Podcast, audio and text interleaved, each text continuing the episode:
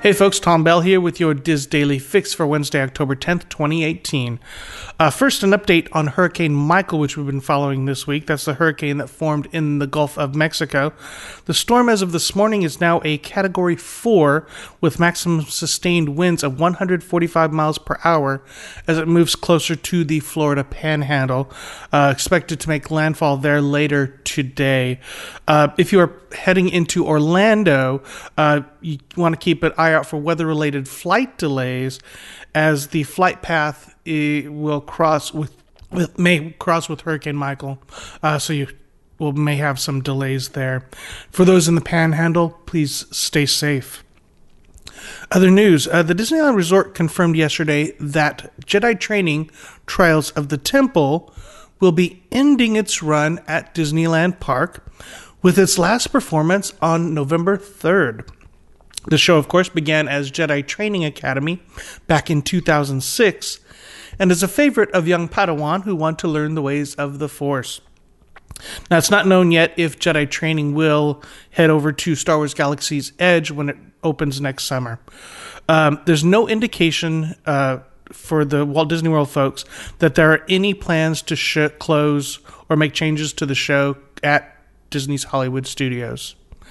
In other news, uh, in the wake of the updated character dining experience that began this summer, uh, Storytellers Cafe at the Grand Californian is making even more changes. Beginning today, a la carte lunch service is going away. Uh, the new character meal, Ta- Mickey's Tales of Adventure, offers breakfast every day and had been offering brunch on the weekends, but now brunch is expanding to every day of the week, which means there's no more time for lunch. Uh, breakfast is offered every day f- until 11:30 a.m. Brunch is offered from 11:30 to 2 p.m. Now, uh, the restaurant will now be closed from 2 p.m. to 4:30 p.m. Then at 4:30 p.m. reopen for dinner, where that a la carte menu is also going away. Dinner nat will now only feature their classic dinner buffet.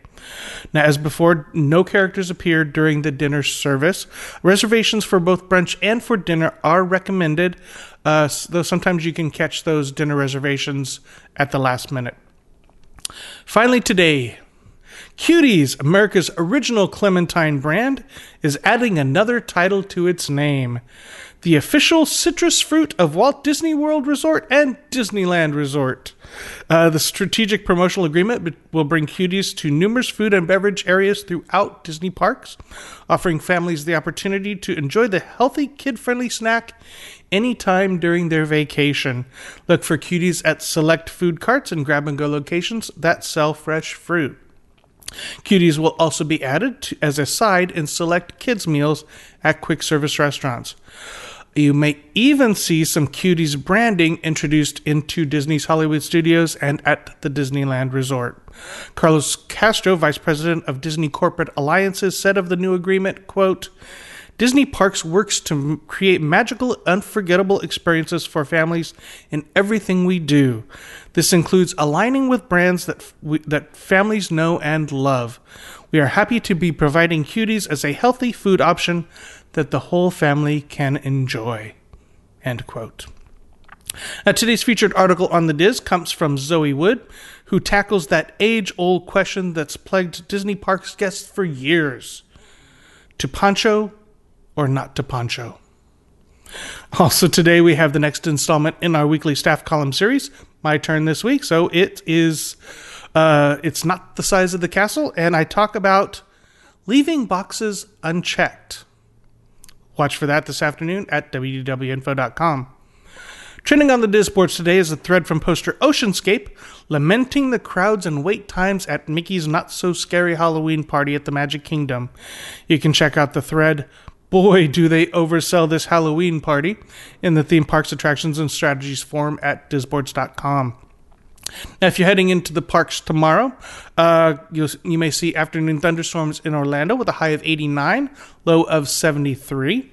Uh, mostly sunny and mild in, or- in Anaheim with a high of 73, cooling down to 59 overnight. You can find links to all these stories and more on our Daily Fix main page at wdwinfo.com slash daily fix. That's going to do it for me today, but be sure to join us again tomorrow for the next installment of the DIS Daily Fix. Have a great day.